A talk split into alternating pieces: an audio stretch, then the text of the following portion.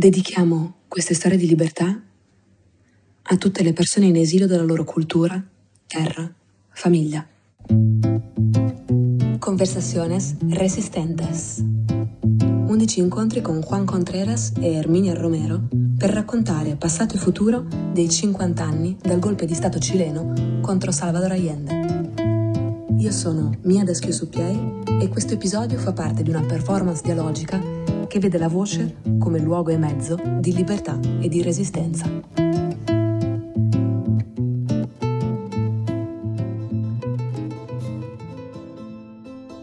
Bentornati al terzo appuntamento con Juan Contreras e Herminia Romero. In questo episodio parleremo di Salvador Allende e del programma mm, che attuò con il governo di unità popolare. Salvador Allende ricordiamo che si è laureato in medicina nel 1932 ed è stato uno dei fondatori del Partito Socialista cileno nel 1933. Do il benvenuto anche a Davide Conte, economista, politico, fotografo e ex assessore del bilancio della cultura del comune di Bologna. Volete raccontare, eh, iniziando con Juan e Mina, la, la, la visione dell'inizio dell'elezione di Salvador Allende e come la cultura ha giocato un ruolo fondamentale sia per la propaganda elettorale nel 1970 dove fu eletto con il 36,3% dei voti contro il 34,9% dei conservatori e fu scelto per rappresentare la coalizione di sinistra e di centrosinistra alle elezioni presidenziali. E come la cultura già dal 1969, quindi come avevate anticipato lo scorso episodio, aveva iniziato ad essere, diciamo, protagonista del, della società cilena e poi gli anni che si dispiegarono intorno. Davide intervieni quando vuoi proprio per interlacciare anche queste due esperienze tra Italia e Cile nel tempo. Io sono Erminia Romero, detta Mina. Io preferisco prendere eh, e parlarvi del programma di Allende, la sua campagna elettorale che mi stava molto a cuore, una, stavo finendo i miei studi e mi ha colpito moltissimo questa 40 medidas, 40 misure per eh, portare quando prendessimo il, il, il governo. Il governo. Perciò ehm, elencherò alcune, quelle che mi stavano più a cuore come giovane studan- studente, come ho detto, e tante aspettative come militante di sinistra per migliorare lo stato della famiglia, famiglia meno avviente, no? E prima di tutte le pensioni, lui è aboli, è il governo, non lui, abolirebbe eh, le pensioni milionarie dei parlamentari che erano strepitose, come qua più o meno, eh, sia del settore pubblico che privato e aumentare eh, le pensioni, quella di minime che, esi- che esistono, tuttora esistono. Poi la protezione alla famiglia e creare il Ministero della Famiglia e assegni familiari uguali per tutti. I bambini che nascono, c'era uno slogan, i bambini nascono per essere felici. Perciò hanno diritto al mangiare, hanno diritto a nutrirsi, tutti, tutti. Era l'idea di eh, mezzo litro di latte che si dava a scuola. Tutti i bimbi avevano diritto di mangiare prima di cominciare la scuola perché c'erano tanti bambini che venivano con lo stomaco vuoto e sappiamo che neanche l'adulto dà al massimo, soprattutto loro che devono imparare. E avere i libri, quaderni gratis, l'iscrizione alla scuola elementare, media, università con le borse di studio per le famiglie meno avvienti. L'alimentazione, quello che ti parlavo prima dei mezzo litro di latte, mi, attenzione all'alimentazione di tutti per non avere bambini obesi, perché i bambini obesi non va bene perché è il futuro del paese che dopo quello costerà.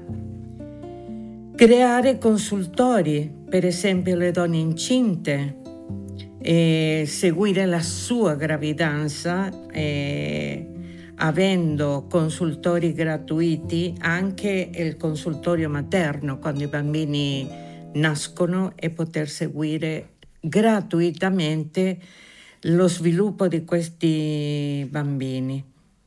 L'altra cosa che lui ci teneva tanto perché era una cosa molto sentita, l'alcolismo perché noi venivamo da un paese che i nostri nonni, direi, eh, quasi tutti andavano a lavorare, però dopo pre- eh, bevevano e alla sera arrivavano, gli davano per qualsiasi cosa, picchiavano i bimbi, la moglie. Allora lì eh, di stare attenti non con mezzi repressivi, se no seguirli nei consultori, psicologi, eccetera. E, uno dei problemi era anche la casa, la ca- il diritto alla casa, affitti che si controllino, pagare il 10% perché anche quello ha aiutato molto a, all'alcolismo perché c'è un disagio comunque. Quando uno beve c'è un disagio. Allora lui diceva se noi le facciamo pagare alle famiglie il 10% delle entrate un, un affitto lo possono affrontare. L'assistenza sanitaria, lui essendo un dottore, aveva molta attenzione su questa, senza tanta burocrazia, medicine gratuite negli ospedali, tanto sport per i bambini, nella scuola ovviamente. Fine alla disoccupazione e no ai licenziamenti, creazione di istituti d'arte e cultura. Lui ci teneva tanto, eh, soprattutto la cultura e l'arte. Noi abbiamo tanto, abbiamo tante persone molto creative e eh, creare questo ai bambini, avere delle scuole di formazione artistica in tutte le regioni e i quartieri perché sappiamo tutti che eh, se un popolo ha la cultura, legge, va a scuola, eccetera, eh, abbiamo, avremo un futuro bellissimo per il paese. Questi sono i punti che io mm, mi hanno chiamato l'attenzione. Certo, certo. E sappiamo che la situazione economica cre- ebbe un breve periodo di euforia dopo questa attuazione di, di questo programma nel 1971 in parte proprio grazie al forte aumento dei salari. Il PIL crebbe del 9%, la disoccupazione diminuì e la sicurezza sociale fu estesa. Uh, Davide, tu ascoltando questo programma uh, dell'Unità Popolare che tra le altre cose aveva anche incluso la nazionalizzazione totale del rame, e, um, l'acquisto di società private, delle riforme agrarie e varie misure sociali, tra cui appunto il forte aumento dei salari, che cosa ne pensi 50 anni quasi quasi dopo una, nella tua esperienza bolognese e anche, non so se... Sì, perché può essere interessante spiegare anche perché sono qua, mm. perché mm, poco prima di finire l'università ho vinto una becca, una borsa di studio delle Nazioni Unite per eh, fare un percorso di formazione e ricerca alle Nazioni Unite appunto nella sede, sede di Santiago del Cile, la CEPAL, Commissione Economica per America Latina e Caribe. E mm, estremamente interessante come esperienza anche perché la Commissione economica per l'America Latina ha una funzione straordinaria per tutti i paesi dell'America Latina di analisi, studio e programmazione. Quindi studiare la CEPAL vuol dire stare al centro di, delle politiche economiche di un continente, ma anche stare al centro della storia, perché la CEPAL durante il periodo più duro del Cile è stato un luogo che ha ospitato e ha dato rifugio come tanto mondo della diplomazia internazionale alle persone che avevano bisogno di, sicuri, di luoghi sicuri. E in quel periodo che ho fatto eh, CEPAL con le Nazioni Unite è, è stato curioso perché mi ha fatto scoprire una dimensione interessante che l'America Latina e in particolar modo il Cile con questo suo dinamismo economico, perché anch'io quando sono stato nel 2000 il Cile stava vivendo un boom economico che poi è andato avanti, È interessante perché uno pensa sempre di arrivare in un paese che guarda noi e, e imita l'Europa. E, e, in verità è stato interessante andare in Cile perché ho visto in Cile delle dinamiche sociali e culturali dal punto di vista critico che ha anticipato quello che io poi ho visto in Europa qualche anno dopo. E faccio per esempio il tema del credito al consumo, che in Cile era già una piaga sociale nel 2000 e da noi è arrivato più tardi come problema di indebitamento delle famiglie, esplodendo nel 2008, eccetera. Quindi è straordinario anche ascoltare certi racconti sul programma eh, degli anni 70 perché in quelle 40 misure, in quelle 40 proposte c'è tantissimo di attualità ancora oggi per noi. Prima Mina parlava del problema dell'alimentazione dei bambini. Durante la pandemia abbiamo visto quanto era grave il problema dell'alimentazione dei bambini delle famiglie più povere che non potevano accedere al servizio di refezione scolastica perché stavano a casa. E questo è incredibile se ci pensiamo. Sul tema della nazionalizzazione del rame può sembrare un intervento anacronistico anche già negli anni 70 con quel liberalismo spinto, eccetera però io quando ero in Sud America era molto curioso vedere i ministri degli affari esteri e i presidenti di tutto il mondo arrivare alle Nazioni Unite per incontri. E il motivo per cui c'era molto interesse a stare in Cile, anche da parte di grandi paesi che guardavano l'America Latina con interesse, erano le riserve di miniere della, del Cile, in particolare, paese particolarmente ricco. Quindi tutte le cose che ho sentito dire adesso sono proprio fronti attuali ancora oggi di riflessione politica, economica e sociale per noi attualissimi, la, il tema del cibo, il tema della formazione, il tema della, del, anche dell'alcolismo, è un tema veramente che apre ancora oggi un'attualità straordinaria e che ha ancora oggi in Cile dei grossi problemi legati anche a un, a un aspetto culturale di solitudine che si registra nella comunità. E anche qui è molto occidentale e c'è molto da capire e questo tema della nazionalizzazione e del suo impatto appunto per quanto riguarda l'economia dell'America Latina, la sua grande, la sua grande risorsa è la necessità che un presidente aveva di tutelare un patrimonio che ancora oggi una risorsa, un asset strategico di un paese che ancora oggi è oggetto di grande interesse da parte dei grandi paesi industriali del mondo, dalla Cina a, a partire dalla Cina mi aggancio a quello che dice Davide, eh, ci siamo scoperti in questi ultimi tempi, eh, io credo che tu lo sai, eh, e, e, ti immagini, avendo visto questa dinamica là in, in Santiago, che cosa significa in questo minuto, perché c'è una grande discussione in Cile, ci siamo scoperti non, il, il settimo, sesto o settimo produttore di litio. Quindi il governo attuale, il governo di Boris, ha chiesto e ha detto che aveva l'intenzione di alzare le royalty, alzare le imposte, no? Cioè, a una multinazionale io ti do la concessione per, so, per 30 anni, però tu invece di, di, darmi il 10 mi dai il 15, perché io con, con quello eh, aggiusto la sanità, do più pensione, faccio più educazione, eccetera, eccetera. C'è una grande discussione tuttora oggi. Sembra che dal 70, quando Allende c'è la, la nazionalizzazione del rame no? e delle risorse nazionali, eh, non, la discussione non, non, ci sia mai fermata e sono passati 50 anni. Allora perché la, la, nazionalizzazione del rame, a proposito come misura di governo, fu una cosa strepitosa per tutta l'America Latina, però fu alla sua volta una delle cose per cui eh, fu, fuimmo condannati. Gli Stati Uniti. Siamo stati condannati perché eh, Allende, al contrario di quello che dopo la destra fece passare che nazionalizzò tutto, non era vero. La legge di nazionalizzazione del rame delle risorse del Cile era al 51% e l'altro 49%, la multinazionale o l'impresa, così via, se, se la giocava.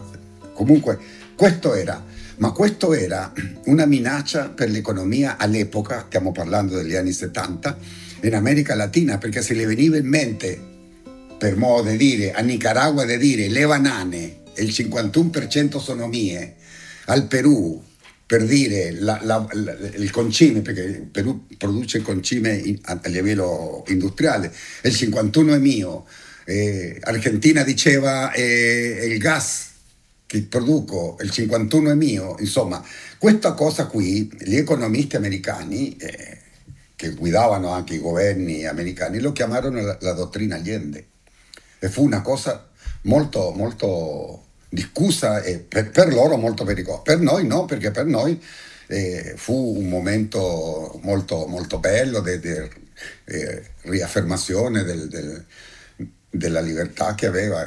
Però il progetto di Allende era ancora più, era ancora più esteso, perché eh, eh, per esempio nel mio campo eh, si ricordano, eh, alcuni si ricorderanno che noi abbiamo detto che eravamo studenti delle scuole magistrali. Eh, alla fine del 71 eh, Allende convocò a tutti quelli che avevano a che fare con l'educazione e ha detto, signori, eh, io vorrei che alla fine del 71, questo all'inizio del 71, alla fine del 71 in Cile ci fosse solo quello che noi chiamavamo pedagogia, eh, eh analfabetismo eh, terapeutico. Cioè voglio dire, quel che non poteva leggere e scrivere perché era malato, perché era impedito proprio, bene. E il resto e, e, allora tu vedevi in Cile, Cile scatenato perché eh, soprattutto noi allievi delle scuole magistrali in tutto il Cile eh, siamo andati nella campagna, nelle fabbriche, nei quartieri, eh, sabato e domenica si, facevano, si, faceva lavoro volontario e quindi eh, con il metodo di Paolo Freire che fu un grande pedagogo, pedagogo eh, brasiliano che eh, era esule tra l'altro in Cile. No? Quindi oltre a, a queste cose qui, eh, l'estensione de, de, della cultura, creare i centri culturali ovunque fosse possibile, perché noi non avendo i mezzi di comunicazione in mano, come non li abbiamo neanche adesso, tutta la televisione, tutti i giornali, tutto quanto era in mano della destra. Lo, noi che cosa avevamo? Allora noi abbiamo cominciato a creare e quindi sono sorti eh, i gruppi musicali, i gruppi di teatro, i gruppi di poesia, i murales, i muralistas, noi ci siamo agganciati alla loro, alla loro esperienza e abbiamo riprodotto poi dopo in, in, nell'esilio molte di queste cose qua e quindi fu un periodo di, una fioritura culturale molto bella, si, si cominciarono a fare dei eh, ehm, eh, eh, concerti di carattere folclorico nelle, nei quartieri, no? a ricattare anche le radici, si cominciò a danzare danze che erano, che erano state perse nel, nel, nel tempo, nell'Ottocento. Questo accompagnato a, un, a, un, a, una situazione di tipo economico eh, molto bella perché Pedro Buscovic, che era il ministro dell'economia, era un genio, un po' bistrattato dagli economisti ufficiali, no? mm. perché era un po', un po' borderline, era un po' fuori riga questo qua. Questo qui aveva inventato, o inventato, ha creato le tre aree di proprietà sociale in Cile, che anche questo fu una cosa terribile per il sistema, terribile l'area privata. In Cile non, non, si, non gli fu tolto un, un capello a nessun privato. L'unità popolare non ha mai... Loro, alcuni fuggirono e quando hanno fuggito la loro impresa, il governo di Allende gliela diede ai lavoratori. Ma gliela, gliela, non è che lo Stato rimase proprietario, no, gliela diede. Un esempio, per esempio, una grande industria tessile in Cile che si chiamava Sumar Sumar fu, da, fu data ai lavoratori e i lavoratori dopo la gestirono. No? E, ehm, quindi questa situazione qui, l'area di proprietà privata non fu toccata. Dopo creò un'area di proprietà mista dove lo Stato con alcune imprese potevano fare affari e poi l'area di proprietà sociale.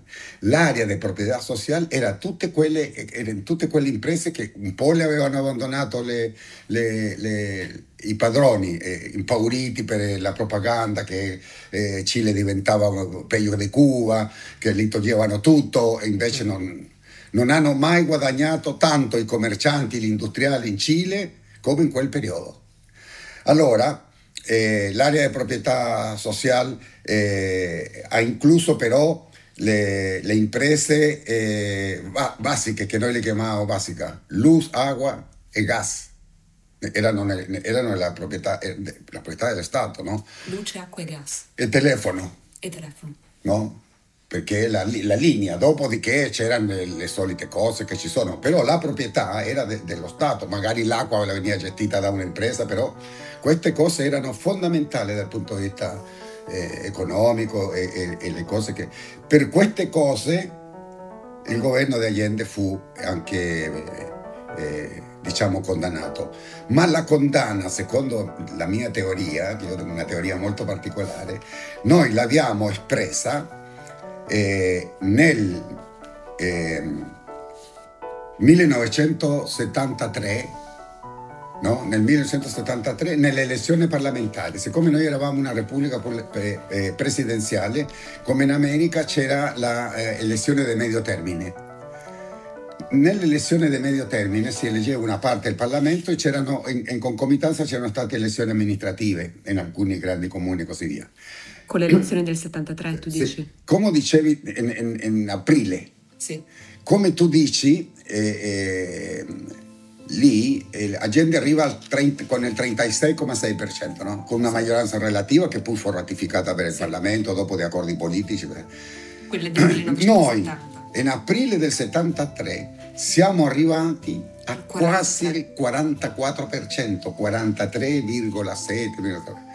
Allora, io mi immagino l'equipo psicologico, sociologico de, del Pentagono che vede questa situazione e dice questi qui nel 76 fanno elezione presidenziale, prendono chiunque sia candidato a presidente con Allende che le fa la propaganda.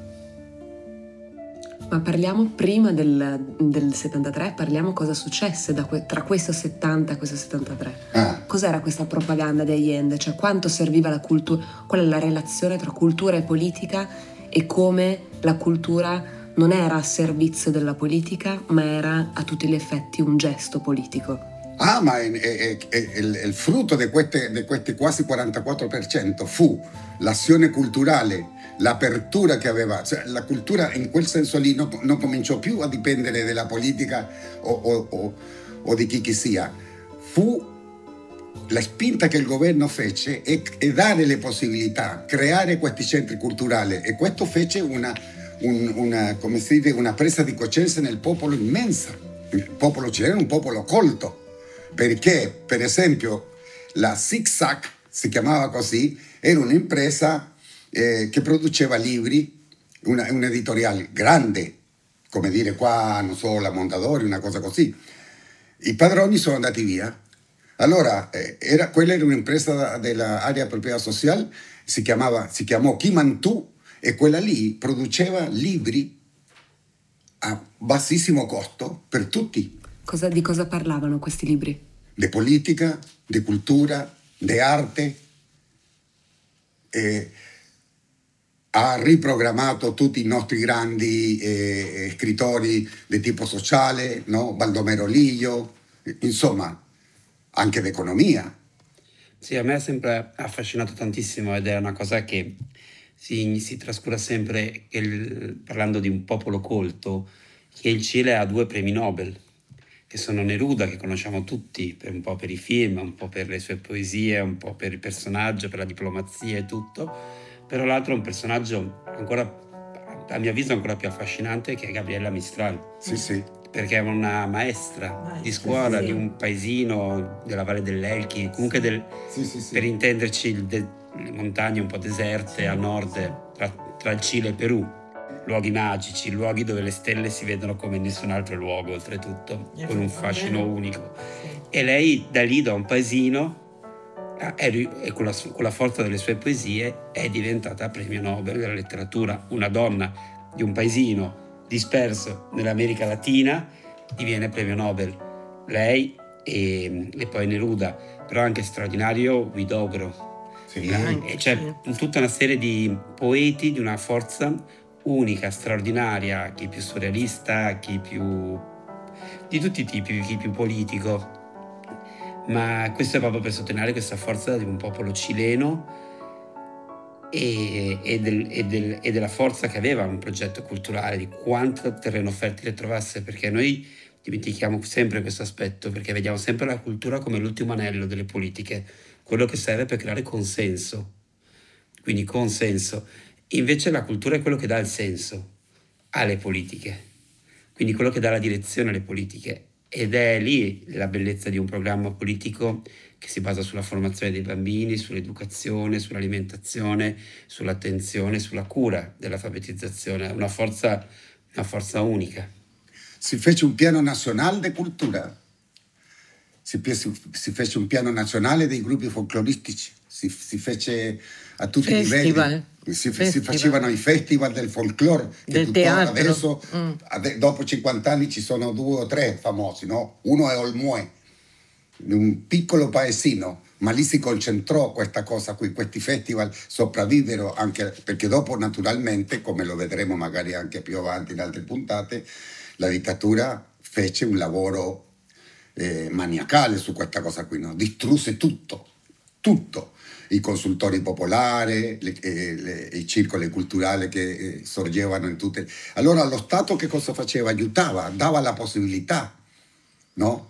se non con soldi, con struttura Ecco perché ti dico la cultura era totalmente eh, presente, no? Come, come, benessere, come identità, come lavoro anche, no? Sì, per l'amor di Dio, lì gli artisti, tutti quanti, però per, per darti un segnale, per esempio, c'erano eh, eh alcune classi, le, ave, le, cominciarono a portare la mattina, eh, eh face, facevano il matinal della, del, della musica, eh, musica classica c'era gente che non era mai entrata al, al Teatro Municipal de, Santiago perché era una cosa solo per, oltre che per i ricchi, solo per un'elite di tipo culturale. Anche questa elite di tipo culturale dopo eh, eh, esplose perché risulta che a, a questa elite di carattere eh, assolutamente eh, legata al soldo e all'origine di classe si aggiunge tutta quest'altra miriade di, di, di, gente che faceva cultura, anche cultura popolare, anche musica. Fra gli scrittori ehm, eh, c'è Nicanor Parra, il, il, che viene alla rivalta eh, e fu molto amato durante la Unità Popolare perché fu scoperto durante la Unità Popolare, da, da, lui scriveva da anni, però fu scoperto in quel periodo lì perché lui scrisse un libro che si chiamava L'antipoesia. E lui era molto particolare, no? molto particolare un tipo già fuori, fuori la, la che durante, la, durante la, la, dittatura lui eh, fe, fece una, una, tenda da circo. Può sembrare nulla, però per dirti come incideva la cultura, perché lui fece una tenda da circo e in questa tenda da circo c'erano quattro personaggi in un trapezio che rappresentavano i quattro del, della, della, della dittatura, i quattro generali, senza dirlo e, e, questi qui si dondolavano come le scimmie. E poi c'era uno, un per, personaggio fondamentale del, dell'opera, l'opera si chiama Las hojas de Parra, le, i fogli di Parra, che era il candidato a presidente. Supponeva che un giorno ci sarebbero state allora elezioni durante la dittatura, no? Per dire, no? Parra. E, e questo candidato si chiamava nessuno. Allora, certo. ninguno. Sì, sì. Per dirti, no? Da, da, parte questo, però parte da lì. Parte tutto da questo, da, dalle cenere che sono rimaste. Comunque il, il lavoro culturale fu, fu molto, fu fondamentale. Fu molto importante, mm. assieme a mio giudizio al, al, all'aspetto economico perché l'aspetto economico fu fondamentale. Le tre aree di proprietà sociale furono fondamentali. No? L'aspetto economico fu, e come si custodiva questo di fronte anche a, a, al boicottaggio che faceva la, la, la, la destra, eh, sorgero la HAP, la famosa HAP, la Junta di Abastecimiento e Prezzo, che erano dei comitati che aggiustavano eh, e davano eh, da mangiare, distribuivano anche alcuni alimenti che mancavano di prima necessità che la destra boicottava. Comunque il tema della cultura lo devi considerare fondamentale in un paese lungo quanto è? 3.000 km? Di più. 5.000. Sì. 5.000. Abitabile perché dopo sì. c'è l'Antartida. Quindi immaginati in un, in un paese che è lungo 5.000 km, capisci quanto è importante che ci sia un, un'identità condivisa e quanto un'educazione sia primaria che anche più avanzata sia, sia fondamentale è importante per tenere unito perché sono 5.000 km con in mezzo il deserto. Lunghi poi, non, lunghi, non allunghi, allungato, stretto tra l'oceano e tra le Ande. La cordigliera. Tra la cordigliera e parte appunto in, parte dal Perù e arriva giù al Polo Sud. Sì. I pinguini. Ai pinguini, quindi lunghissimo e tenere unito un paese così, con in mezzo al deserto, con in mezzo alle foreste, con in mezzo a distanze lunghissime, di territori abbandonati, l'importanza di avere un'identità. Ecco perché immagino appunto la riflessione che facevate prima, anche te Mina, sull'importanza dell'educazione e della cultura, dell'alfabetizzazione. La sanità. A cui si aggiungono poi tutta la serie di servizi a supporto della tutela dei diritti dei più poveri, perché è anche difficile garantire servizi ai più poveri in un territorio così immenso. Pensiamo solo anche noi qui ai nostri territori periferici, la fatica che facciamo a tenere aperti i presidi sanitari, sanitari. sull'Appennino mm. o le farmacie stesse. Immaginati lì tra cordigliera, oceano e deserto. No, lì eh, eh, il, il, governo si preoccupava so, di sopperire queste cose qui. Per esempio noi avevamo un problema all'epoca che è un problema contrario a quello che succede adesso. No? Adesso c'è denatalità, allora aveva un problema di molta natalità. No? Eh, compresa la mia famiglia. Io sono il, il maggiore di dieci figli, cioè, mia madre era una che eh, sfornava come... Allora eh, c'era questo problema qui perché c'era una povertà, eh, la Unità Popolare aveva ereditato un paese da questo punto di vista sociale, economico terribile, no? Allora il governo di Allende, attraverso i consultori sanitari popolari che aveva cercato di istituire dove era possibile, mi ricordo anche con un po' la riserva della Chiesa cilena, perché poi in questi consultori si cominciava a distribuire gratuitamente un dispositivo intrauterino eh, fatto con, era una tè di rame alle donne, gratuitamente. La, la Cupertì. La Cupertì. Gratu- e anche la pillola gratuita. Gratuita, no? Mm. Pensa che adesso noi stiamo pensando, eh, discutendo ancora in alcuni paesi d'Europa adesso nel, nel 2024 sulla pillola del giorno dopo. Noi nel 70, nel 70 sì, questo è molto... Vabbè, tua, tua, mamma aveva fatto dieci figli perché il primo era venuto fuori molto bene, quindi era molto soddisfatta. Io comunque sono un quinto di sette. E... Io la quarta di cinque. Ecco, ah, però. Una, una, riunione di famiglie numerose. A proposito di... Eh, il tema interessante è questo che della, del rapporto anche dell'educazione culturale delle persone e anche dell'educazione alle, delle donne.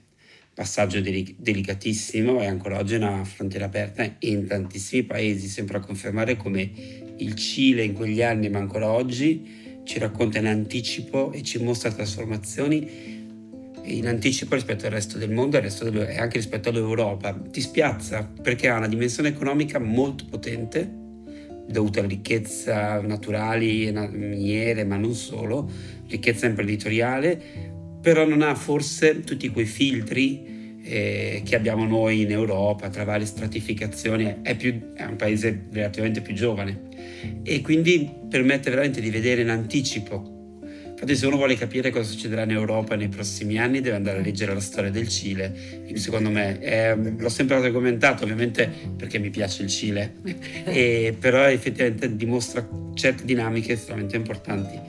Anche queste di cui abbiamo parlato eh, anticipavano o erano anche abbastanza coeve a certe azioni politiche che venivano in Europa.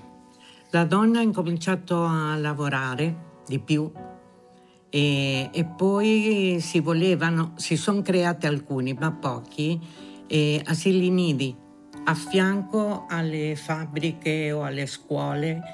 Non siamo riusciti a fare eh, dappertutto. dappertutto però è stato molto bello perché tu come madre potevi andare all'asilo che era a fianco a vedere come stava il bimbo o a lattare erano tutte possibilità che si dava alla madre lavoratrice. Alla donna in generale. Alla donna in generale, gente... un gran rispetto sì, sì, sì. per la donna.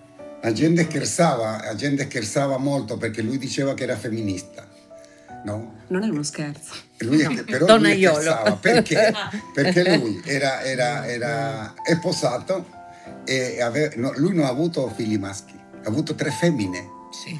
E lui quando parlava, perché ogni tanto parlava anche di queste cose qui, si, si fece una grande, una grande, mobilitazione generale in funzione de, della libertà proprio della donna, no? la decisione della donna, i consultori popolari andavano incontro a questa cosa qui.